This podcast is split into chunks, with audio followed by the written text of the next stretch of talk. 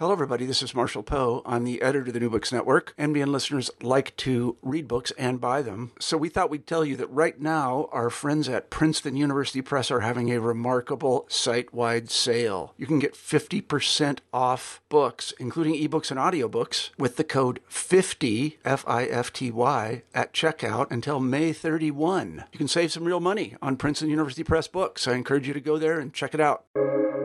Welcome to the New Books Network. Welcome to New Books in East Asian Studies, a podcast channel on the New Books Network. I am one of your co hosts, Shatrunjay Mall. Today I'm speaking with Dr. Shelley Chan about her book, Diaspora's Homeland Modern China in the Age of Global Migration, which was published by Duke University Press in 2018. Professor Chan is an associate professor of history at the University of California, Santa Cruz. Welcome to the podcast, Shelley. Our first question is always biographical. So I'd like to ask you about your background. Where did you grow up? And how did you become a historian of modern China and East Asia? Sure. Um, thank you, Shatrunjay. Um, so I'm happy to talk about these. Um, the question of um, you know my my background and uh, upbringing, that sort of thing, is is is always hard to answer. But uh, I guess I can try my best. I've been my an immigrant my whole life. Um, I was born and raised in Hong Kong. Um, I've lived in uh, Canada and the U.S. for um, as long as a period of time as I was in Hong Kong now. So um, I guess I've, um, my life has been uh, about the experiences of, of moving around a lot. Um, and how did I become a historian of China and East Asia? Um, I think it's it's not a straight line. Um, it it was um, um, uh, kind of the just kind of slowly figuring out, you know, what I wanted to do with my life and what my interests are and uh, I had had other jobs uh, before deciding to go to grad school. Uh, it all happened in Vancouver, and slowly then I decided to um, pursue uh, a PhD program at UC Santa Cruz, and then uh, sort of uh, the the journey um, then continue from there thank you for sharing that. I can imagine how your own experience as a migrant maybe got you interested in writing about uh, the history of Chinese migration. Um, so uh, I would like next like to ask you about this book, um, Diaspora's Homeland. Um, so it is a deeply fascinating transnational history of China. So how did you come to write this book, and what do you see as its main arguments and contributions? Um, as for uh, as is uh, the same for um, many uh, authors of their first academic books. Mine was also one that was based on my PhD dissertation.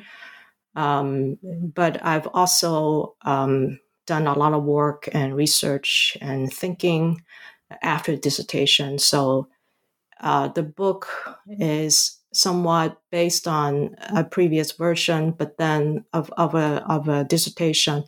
But then I I um, also had a chance to think it kind of recast it in in a, a larger kind of chronology of the age of global migration that had been identified by historians such as Adam McKeown, who's writing about it, where um, you know he he argues that um, Chinese migration should be seen as a global phenomenon, just as other kinds of cultural migration at the time.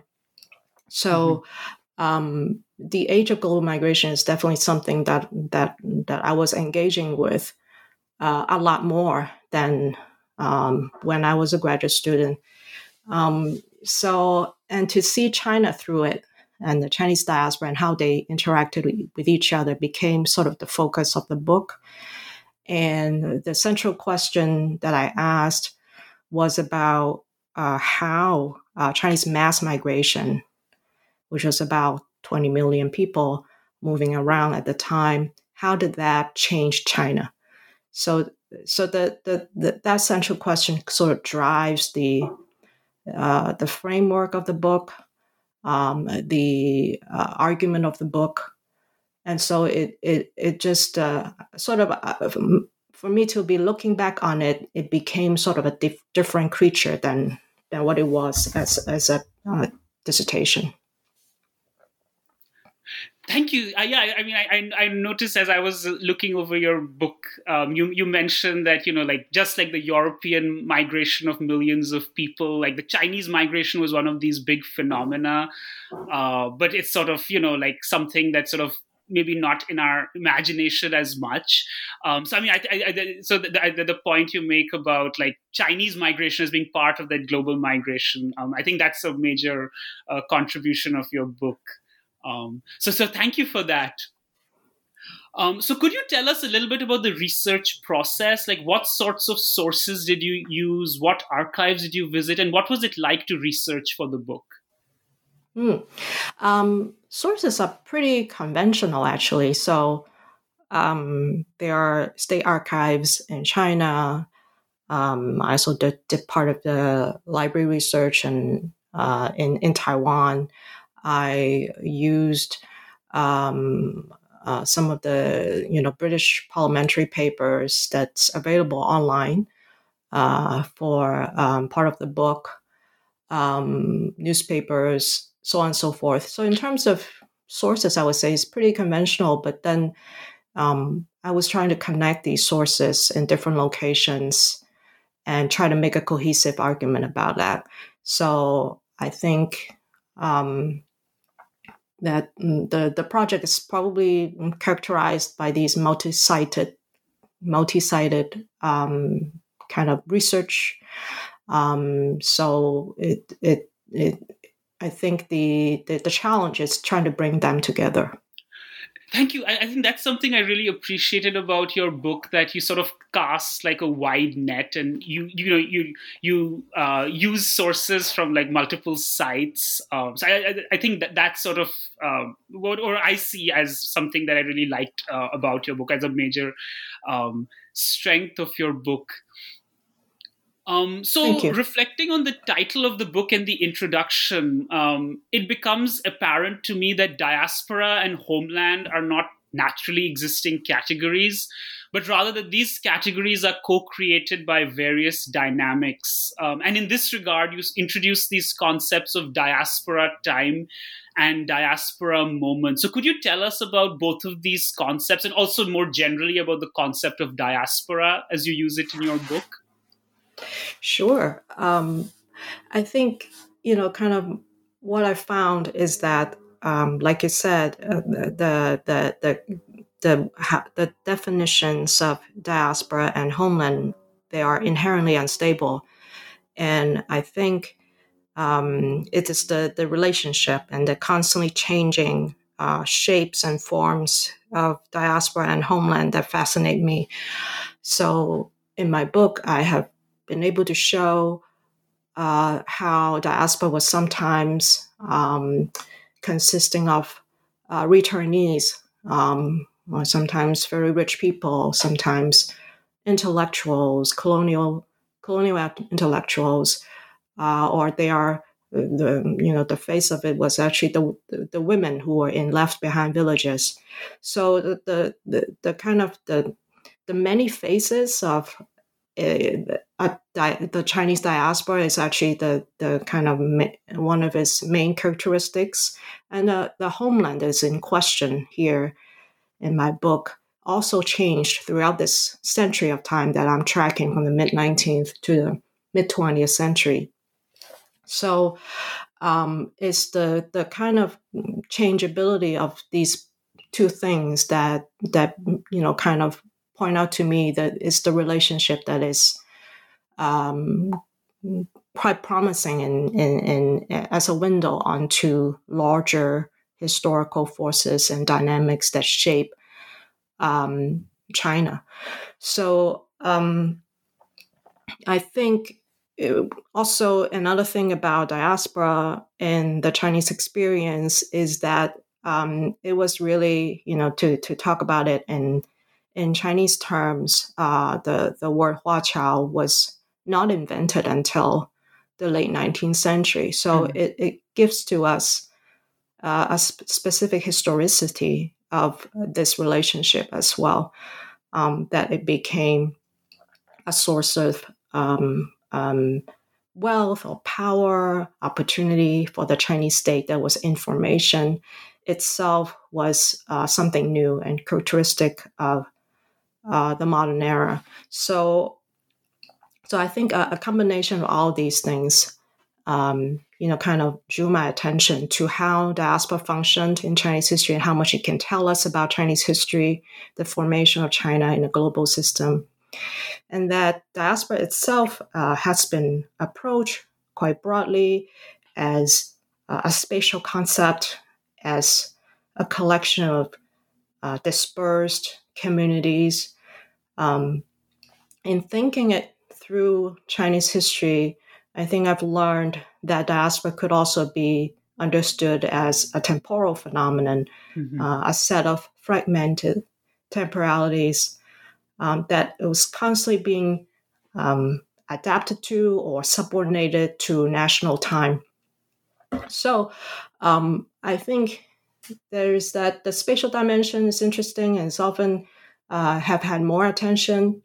The temporal dimension of diaspora, that it's possible to talk about diaspora time, diaspora moments. It's also a way to recognize diaspora as a historical force is is transformative. It's not derivative, um, and and it's the the kind of the the it, the ways that some it sometimes resists national chronology, national mm-hmm. territory, mm-hmm. that um, you know that that really interests me. Thank you. Uh, I th- yeah, I, I think uh, that's uh, um, um, something that really stood out to me about your book is about the shift from just thinking about sp- thinking about diaspora or like migration just in terms of space to thinking about it in terms of time or temporality um, uh, so i think I, that, yeah i think this is a this is a very um, valuable concept that maybe other scholars can build on um, uh, in, in studying different migratory um, flows mm. So, um, so I'd like to now go look, go, go into the chapters um, of the book because you investigate, or you, you, you, sort of present like different diaspora moments. Mm-hmm. Um, so, in chapter one, you explored the diaspora moment of the late 19th century lifting of the ban on overseas emigration by the Qing dynasty. Um, authorities, and you offer a reinterpretation um, of this imperial edict. Um, so, what's how do you sort of uh, think about this moment differently uh, maybe from other historians? Um, and how did china and chinese migration change during this period? Why is this um, an especially notable diaspora moment in the constituting of china within the modern international order? Mm-hmm. yeah that's a great question. I think um, what i try to do in that opening chapter is to revisit something that has been um, misunderstood, which is the 1893 lifting of the ban on Chinese immigration was often, um, you know, uh, thought of as something rather late or rather late and and uh, inconsequential uh, uh, uh move that was taken by the Qing state to finally uh, recognize the value of Chinese immigration so I uh, surprisingly when I went to look at you know the documents that actually or the the, the uh, memorials that were submitted re- in regard to that was that it was actually a, a, a, a kind of a, a, proclamation proclamation to um, welcome return migration um, of of uh, Chinese that had settled abroad. Um, and the memorial also um, that was submitted by this Chinese official also talks about a kind of a trajectory that led him to this request he's made to the court, and that is, um, you know, the the, the the whole kind of uh, sweep of changes that happened from the middle of the 19th century with the opium wars and especially with the indentured labor trade, uh, that the Qing state had had to deal with. And so I, I, it brought to me the importance of coolie migration, right? Mm-hmm. And I use that with the quote unquote coolie. Um, and there's a huge uh, literature on indenture coolie migration, um, especially about how they shaped um, uh, the US and the Caribbean, uh, Cuba, Peru, particularly. So, uh, and, and that had to do with um, discussions, conversation about slavery. And, and I think uh, not a lot of that was actually brought to bear on uh, modern Chinese history. So, eh, once again, if we turn the kind of analytical lens back onto China, asking how Chinese migration changed China instead of just changing the places uh, that migration touched, then we we are able to kind of open the door to, to get this restructuring um, that China itself politically was going through, and that is to have to deal with indenture migration, uh, the abuses of the trade, exploitation, um, and the, the the the urgent needs to control it.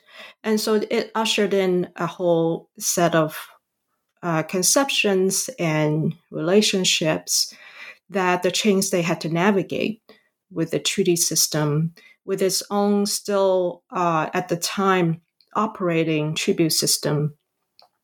So I think I used that as a, a kind of a moment to look to look at how the diaspora, if at this time it looked like it was the coolie migration that that was um, asserting uh, its prominence and or at least the urgency to address.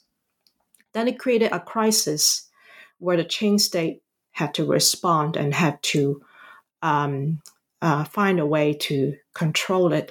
So so that to me wasn't a perfect example of how, you know, that might be one of the earliest diaspora moments that that had to do with workers, laborers, uh, rather than mm-hmm. merchants, which dominated the scholarship of on Chinese migration. So, so all of that, I think it it um, I was trying to make an intervention into kind of dominant ways in which coolie migration was studied, um, all that Chinese migration itself was studied. So to bring together labor, international relations, uh, the, the Qing state's own evolution in the international system. So what's what's the purpose of that chapter? Thank you for that. Um, I, a follow up thought or question that I had was um, that was this coolie migration like different from the kinds of migration that had occurred from southern China before the 19th century? Mm-hmm. Uh, I have to acknowledge that there there are other streams of indenture labor mm-hmm. uh, migration, especially to um, the Dutch East Indies at the time but it was the the coolie migration that's going to Latin America that has caught most of our attention, and also, of course, um, the coolie migration from uh, South Asia mm-hmm. was also an, um, another important phenomenon. So they they all happened around the same time, but to the Qing state, it appeared to me from you know these documents I was reading that it was uh, Latin America and then the international relations that it had to deal with with Cuba and Peru that um, that caught most of their um, you know energies and attention. Thank you for that. I, yeah, I mean, I think that um, the the lens of migration sort of provides a different orientation to thinking about how um, Qing China had to deal with um, uh, the, the, coming of Euro American powers and the coming of the global mm-hmm. capitalist system at that time. Um, so yeah, I mean, I, I definitely see. Um, the, the, significance of this bo- uh, this chapter um, of your book. Mm-hmm. Um, mm-hmm.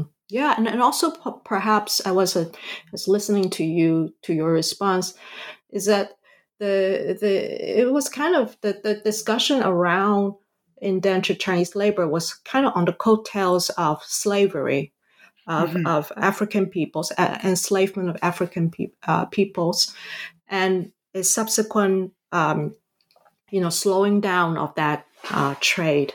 So, so you know, because of that, it also caught a lot more international attention because Chinese and I say South Asian uh, uh, indentured labor also was was brought in to replace uh, African mm-hmm. slaves. Mm-hmm. So in that way, then the, the international press became, you know, kind of really engaged and really involved in commenting on this new phenomenon. So, so in a way, it was not just the efforts of the Qing Chinese state, but other players on this international stage, and and the the kind of attention that was kind of uneven across the board, uh, that that made Chinese labor migration and uh, indentured coolie migration uh, a, a, far more important issue than some of the other um, uh, phenomena and, and and and places. Thank you. Um, so in chapter two, uh, you turn your attention to some of these scholars at Shanghai's Jinan University. Um, and what sort of mm-hmm. interested me was that uh, they sort of drew on colonial, like Western and Japanese colonial discourses and sort of saw Chinese mm-hmm. immigrant communities in Southeast Asia as part of an imagined Chinese colonial empire. Um, so could you tell us a little bit about these scholars um, and why you consider mm-hmm. this to be another diaspora moment?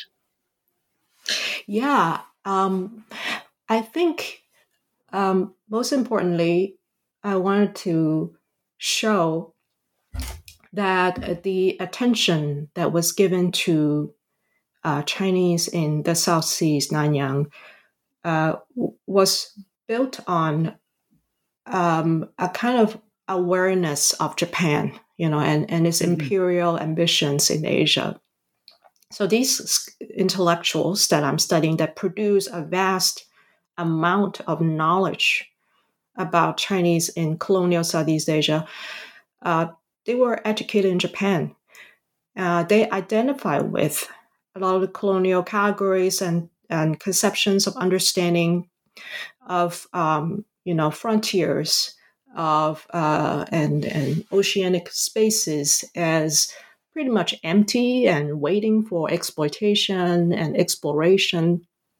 All of that, um, they they were taking it from uh, uh, Japanese concepts and, and Japanese studies um, of Chinese in the South Seas.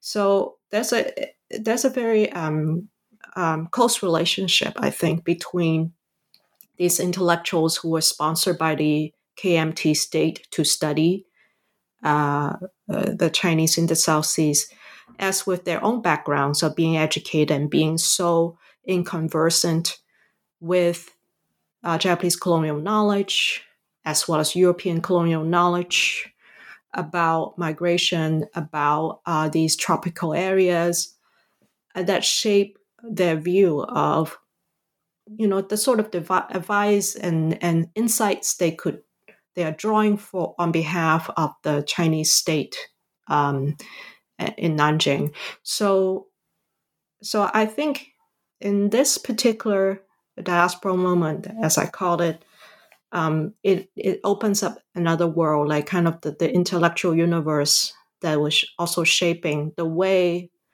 uh, Chinese state intellectuals were were looking at uh, these Chinese settlements, south of them, to see them as part of this unfulfilled, incomplete empire that China did not have. Um, so, so, so, but in a way, it was so important for to its future status as as a nation state. So, um, so that's that's kind of a, a diaspora moment in which it inspired uh, certain types of colonial, colonially based uh, settler colonialism uh, ideologies uh, that was kind of, you know, emanating from all that interest um, in, in pro- publication publication activities and um, and intellectual research about the Chinese in colonial Southeast Asia that's very intriguing to hear um, that they, they were they, that um, the, just like you know like a lot of aspects of modernity in uh, uh, or, or, or, in China sort of came mediated through Japan that this was another sort of discourse like the colonial discourse or settler colonial discourse that that was something else that was sort of came to these Chinese intellectuals through mm-hmm. uh, the example of um, Japan like that that that's really um, fascinating Mm-hmm. Oh. Yeah, it really um, none of that's developed, uh, you know, kind of in a vacuum. That in isolation of just how China looked at uh, Chinese settlements in Southeast Asia, but really, you know, kind of the they they they were um, drawing on other types of knowledge that was circulating and was very active, very dominant um, in the region. So um, so that's an example of also how an interest in diaspora was also an interest in uh, China's place in, in, in the region and in the broader world. Thank you. Um, so, in the next chapter, you pay attention to uh, a, a, a, member of the Chinese diaspora, uh, to a British educated Chinese Singaporean named Lim Boon Keng, who served as president of Amoy University and someone who was like dedicated to the revival of Confucianism. Um, and he was someone who got into conflict uh, with the Chinese writer Lu Xun. Um, so, could you tell us about this individual, um, his life and career, his ideas, and how you think of his, his career as sort of another diaspora moment? Yes, of course. Um, I think you know, kind of, he is definitely claimed in in very recent decades to be a Singaporean, but I think I was trying to look at him as a colonial intellectual and a creolized intellectual, um, you know, kind of a group that that was part of what's known as the Baba. Um, in in the Malay world, that they came from a, a genealogy of Chinese Malay intermarriages, um, a lot of them had close ties with the colonial state. Um, they were groomed as part of the elite, um, and they went to pre- prestigious educational institutions at the UK. Um, and and but their their ambitions were also kind of frustrated uh, by the fact that um, they were not valued um, in the way that they felt deserved in uh, the colonial places like like Singapore or the Strait settlements. So China became a field of opportunity to a lot of these indiv- individuals who were um, given opportunities to uh, rise very high and and and sort of as, a, as an intellectual, but also um, came up against you know racism and other types of colonial condition uh, that that mark them as uh, inferior in a in a racial hierarchy. So there's plenty of examples, say from China or, or um, uh, uh I should say from the U.S., for example, of um, you know kind of local born generation of Japanese or Chinese ancestry uh, were similarly uh, facing the kind of limitations that that that, that they encountered, right, as as racialized mm-hmm. uh, individuals. So here's a, a, different example, you know, kind of from um, the part of the Strait settlements. Um, and uh, so I think this is also a, a, kind of a revisiting out of, of an episode that's also been well written and well explored and in um, in the scholarship uh, about uh, Lim's uh, clash with Lu Xun um, it, it became one of the legends that's often talked about. Um, and I think my my my goal there is not to just to rehash the debates um, of somebody encountering kind of May Fourth radicalism as uh, embodied in Lu Xun, but also to kind of highlight uh, Lim's own um, colonial subjectivity um, that shaped his outlook um, on his participation um, in China's modernization. So, and then another way to look at it is that because there's so many Confucian revivalisms, you know, in the course of Chinese history, one could start very, very early from, say, the Song Dynasty. And it had been continuous since that there have been many kinds of Confucianisms. And so a diasporic kind looks like, you know, the, the kind that I was I was writing about mm-hmm. this chapter. So I think it belongs to part of that conversation of a kind of Confucian revivalisms um, as one that came from abroad also.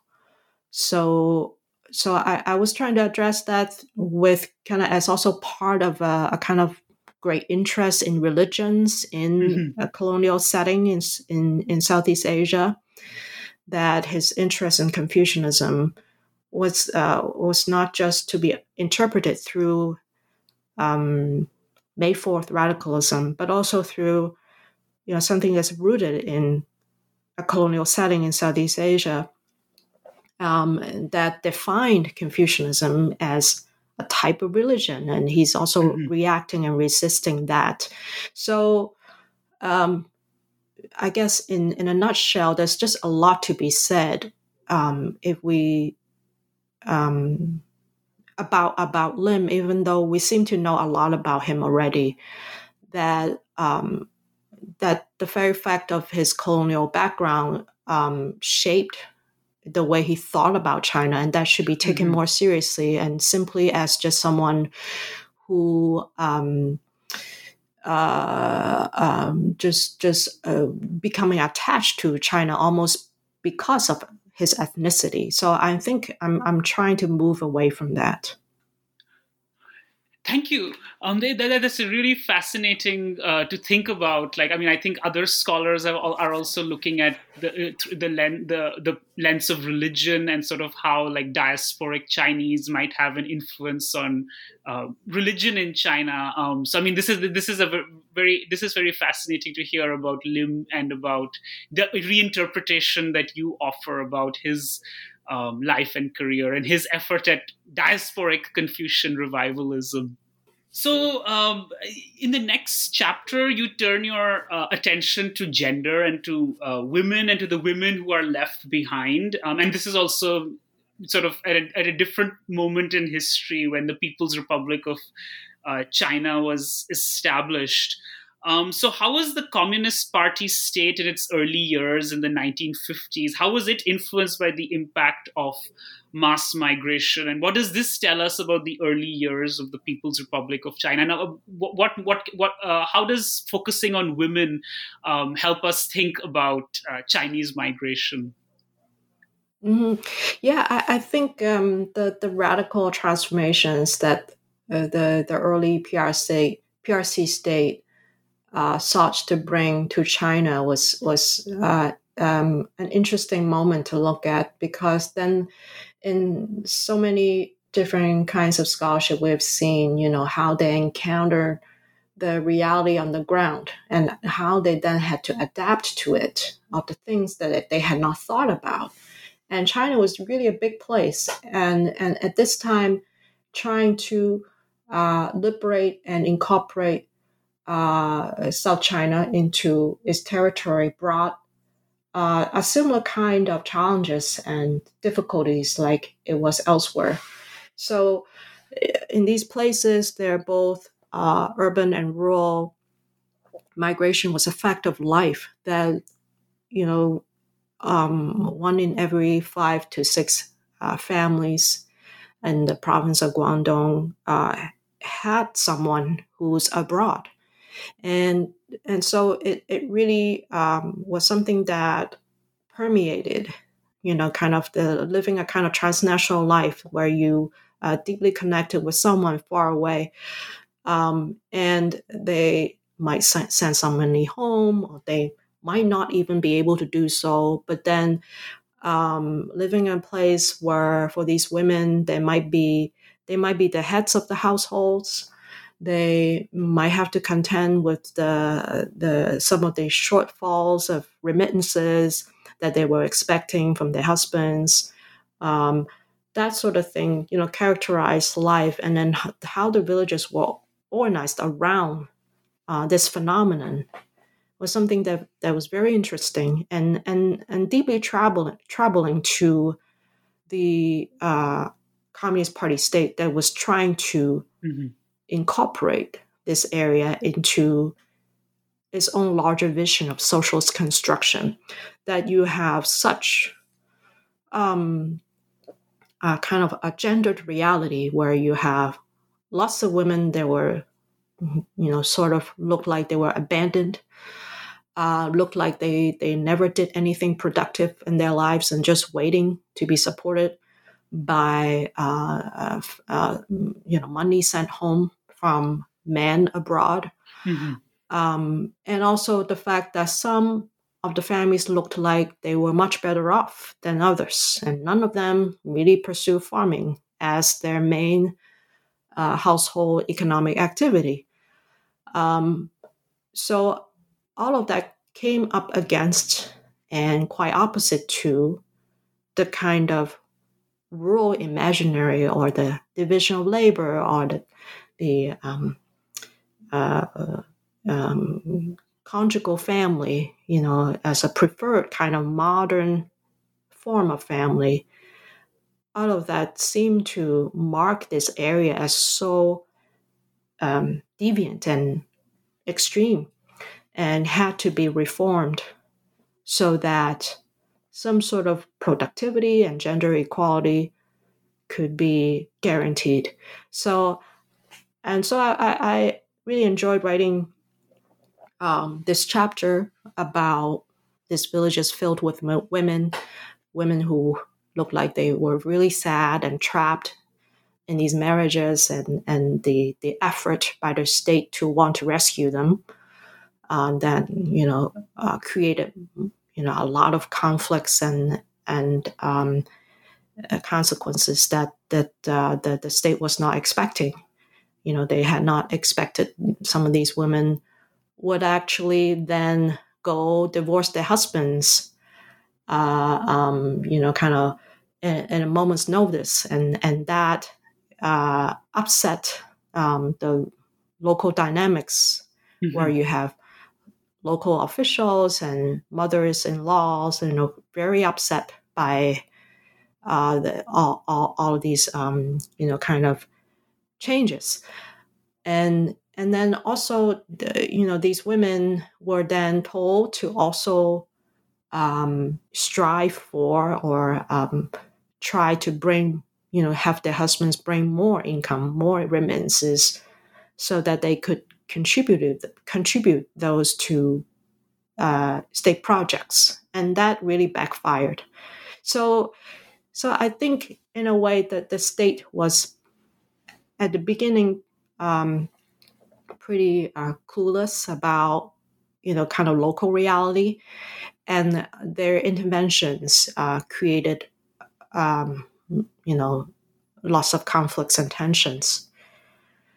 Um, and and then the, the the chapter that I was following is is uh, you know also a, a, kind of interrelated phenomenon. It's also about the same area, but then you have a, a return phenomenon of um, people who were fleeing anti-Chinese movements mm-hmm. in Southeast Asia, and some of them are quite wealthy. Some of them were not at all.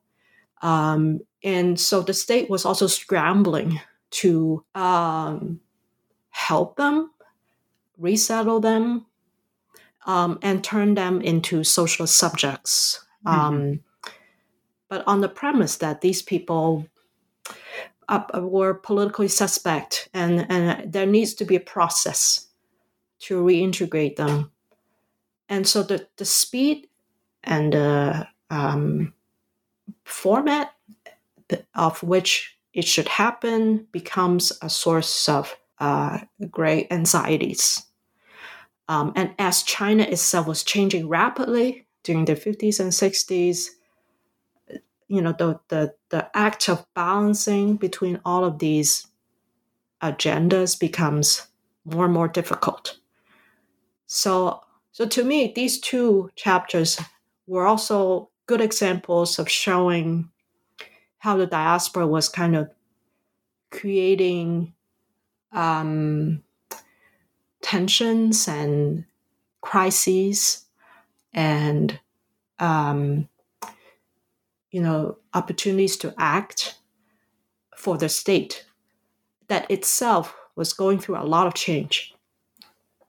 Um, so so so in in similar ways as in the previous chapters, uh, they show me there are a kind of uh, to me a, a, window, a portal to understand how um, the nation um, is trying to assimilate all these different temporalities and spatialities brought mm-hmm. by a diaspora itself has many facets, uh, lots of contradictions within it. And so the balancing uh, kind of uh, act um, becomes the kind of the thread of all, all my chapters. Thank you. Yeah, I mean, I think one of the points you m- make um, in in your book is that the lens of diaspora helps to think of Chinese history as being more fragmented and more multifaceted or multi-layered.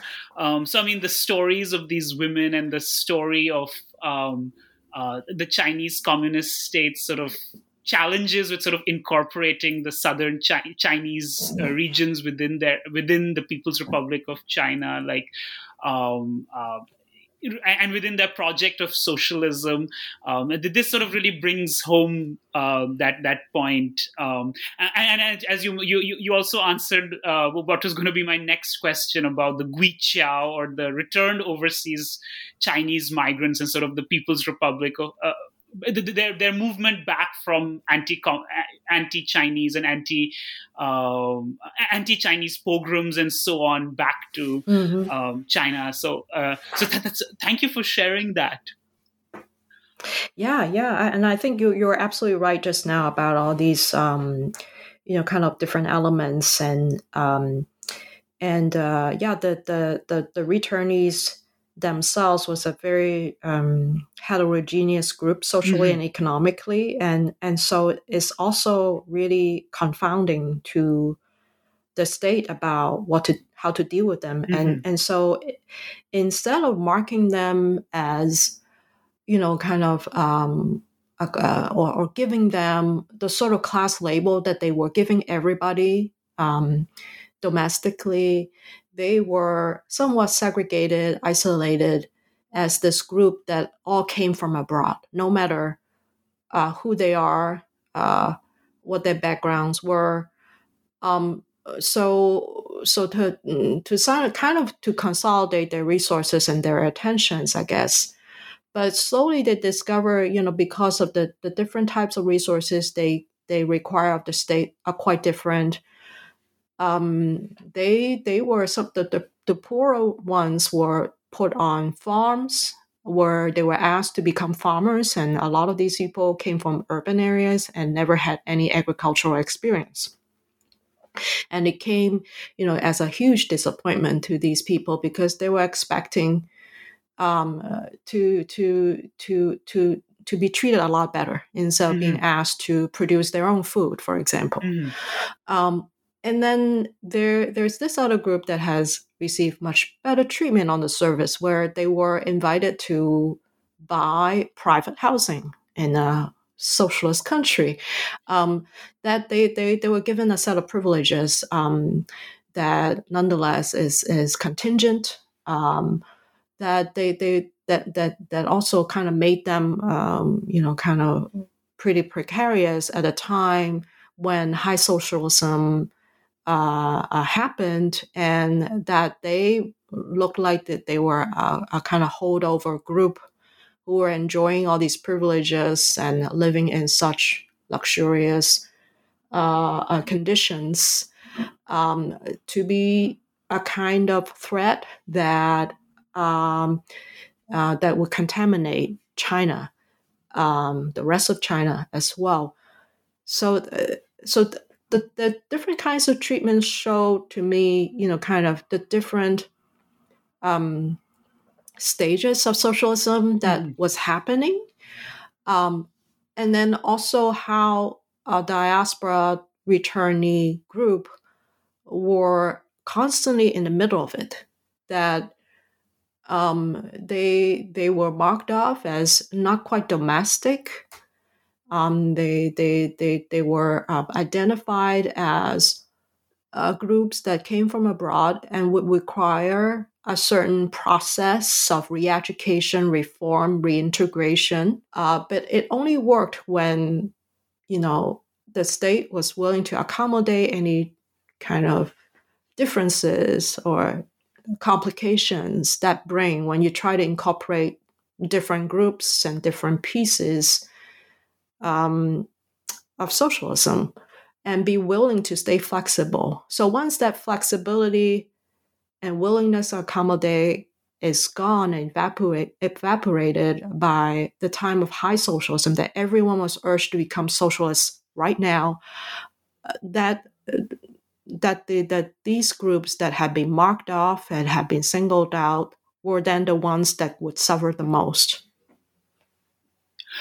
Thank you. Um, actually, I have a follow up question related to that. Um, that did, did some of these returnees or did the Chinese migrant networks did they have any influence or did they in any way shape China's transition from um, Maoist socialism to um, what, what we call like socialism with Chinese characteristics or neoliberalism or capitalism?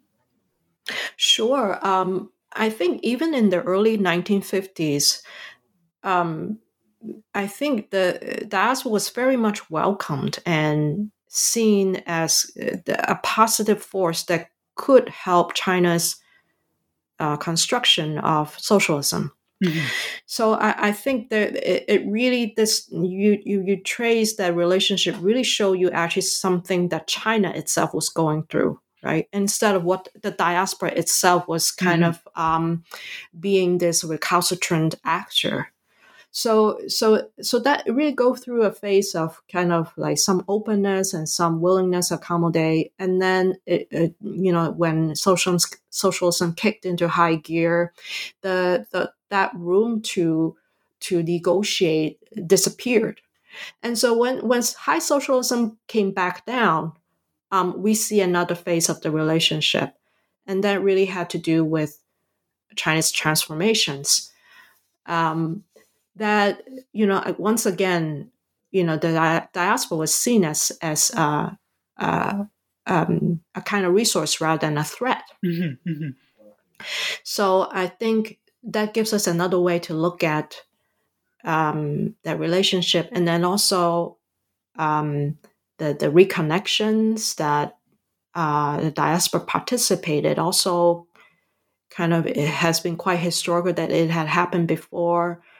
Um, it seems like sometimes we're moving on a spectrum rather than um, just kind of going from one kind of change to another without any type of pattern.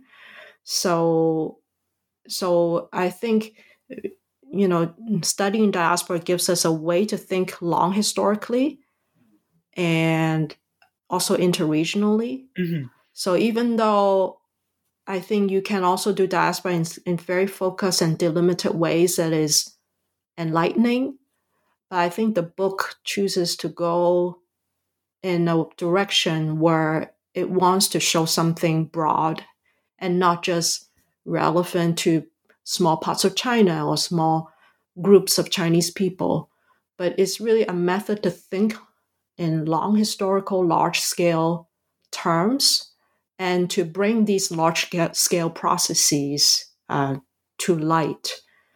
So I think um, you know there's a uh, it's really challenging to write a book that covers a long a long period mm-hmm. of time, like uh, more than a century and also not to limit myself to any location I I need to then uh, learn about, um, but actually focus on the issue and the conflict or the um, crisis.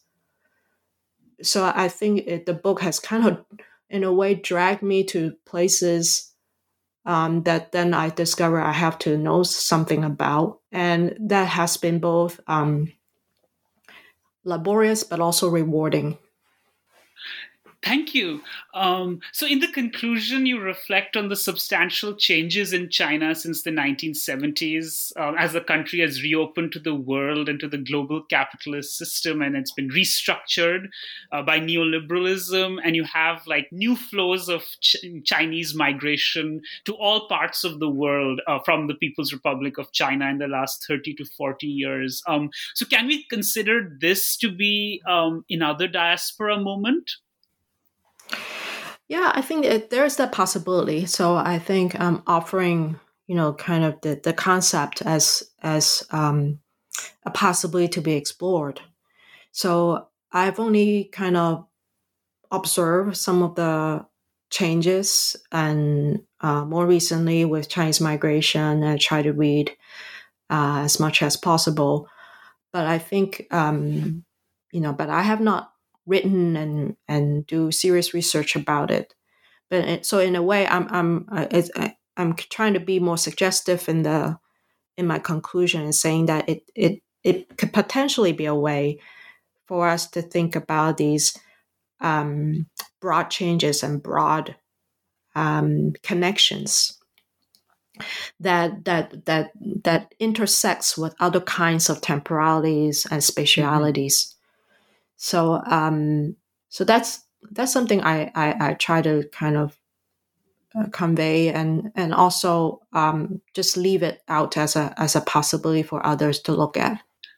Thank you. Yeah, I mean, I think uh, in your conclusion, you sort of indicate or you open up avenues uh, for future scholars of Chinese migration to explore, um, because I think this is something that it's, it's still evolving now with uh, new flows of migration, for example, from Hong Kong um, and um, and and and you know like the dynamics amongst the People's Republic of China, Taiwan, Hong Kong, Chinese migrant communities. It, we'll have to see how um, these how, how how it sort of evolves in the future. But hopefully, um, new other scholars can build on your book um, to to research and write on these topics.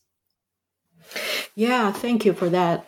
Um, I think um, the part where I kind of gesture toward China, Hong Kong, Taiwan is to, um, I guess, call attention to migration as this this uh, one kind of connection we we can think about when it comes of you know these three places. Do do they you know does it make sense to actually consider them as as uh, uh, one connected phenomenon. And I think the history and legacies of migration could be one of the examples um, that, that there were flows um, between these places.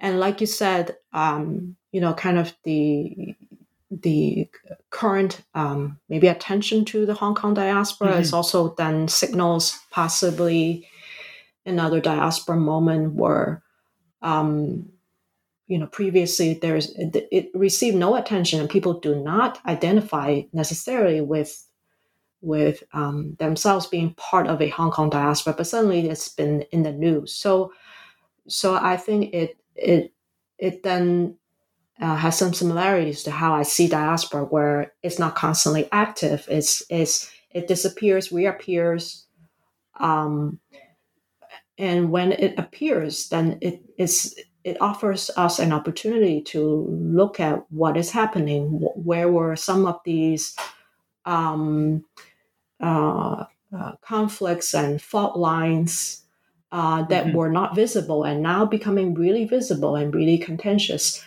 So, so it's quite true. You know, if you take the example of the Hong Kong diaspora, that you know, kind of just back a few years ago, nobody was was actually talking about it or mm-hmm. bringing it up. So so I think there is something there, and and and even though um, you know we may it may not make sense to always talk of a a Chinese diaspora. Certainly, that does not exist as a singular phenomenon. But it, you know, talking about Chinese identity in diasporic ways is then to recognize how a Chinese uh, identity uh, is sometimes unified and sometimes really falling apart. Mm-hmm. And it makes more sense to then talk about a Taiwan diaspora, a Hong Kong diaspora, or a Hakka diaspora, Hokkien diaspora, uh, Cantonese diaspora. Um, so, so I think it's that um, dynamic of integration, disintegration that that really stands out, and uh, and I think it merits uh, our analysis. Thank you. Um, I mean, another another thought I had about that was that even we, we, we shouldn't think of like Chinese diaspora or Chinese immigrants as sort of uh, hom- homogeneous or sort of cohesive um, entity because there are, there are so many different tensions. There's so many different like disagreements that might exist, for example, about whether it is like those who are in favor of the People's Republic of China and those who might be like critical of it and so on. Um, and like these these tensions will probably keep um, existing uh, wherever um, the Chinese immigrant community exists. And of course, as you mentioned, like there's so many different um, uh, subgroups or different groups um, who who might not see things um, the same way. Mm-hmm. Yeah, I, I think in general we tend to define a diaspora by their ethnicity and it contains its own problems. It it's the same way we could say China is a huge place too. Is it does it make sense to talk of a single China? Mm-hmm. So sometimes it does, sometimes lots of times it doesn't. And I think we should apply the same wisdom to diaspora as well. That that what um, should be central to our understanding is of its uh, plurality and and multi kind of layeredness and um, you know kind of mm, there there have been many waves of migration. And and then also it's about pos- positionality rather than ethnicity um, to be situated outside of an imagined or real homeland uh, marks the condition of diaspora and that recognition is not always there or always necessary. So so i think being very sensitive to these things um, temporally and spatially um, makes a lot of difference. Um, but but it still remain a very useful device i think as a category of analysis to think about integration disintegration uh, broad transformations that's long historical and also cross regional, intercultural. Uh, so to me, diaspora is a tool that we should learn to use wisely and intelligently um, to not uh, flat out or flatten uh, the differences and contradictions within it. Uh, and and uh, but you know, kind of as a as a lens to help us see better. Thank you. Um, and thank you so much, uh, Shelley, for taking so much time uh, to talk to me today um, about your book. Um, so before we end, um, I wanted to ask you, what are you working on right now? Yeah, I'm I'm working on a, a new project about the Nanyang. So it actually grew out of chapter two of my book, and um, as I was researching and writing about it, I discovered there's still a lot more and then um, intellectual discourses about the Nanyang and and I got interested in the kind of the uh, the existence of the Nanyang as a lived place, as a real place that mm-hmm. that, that does not only exist in in books, but people would say, you know, they're going to Nanyang, they're coming back from Nanyang, or they're living in the Nanyang. Mm-hmm. So so it became very interesting to me you know what did they mean um, actually and and and also to kind of push against the grain of uh, how we normally um, like to translate the Nanyang into Southeast Asia. So, ironically, turning a sea region into a landmass.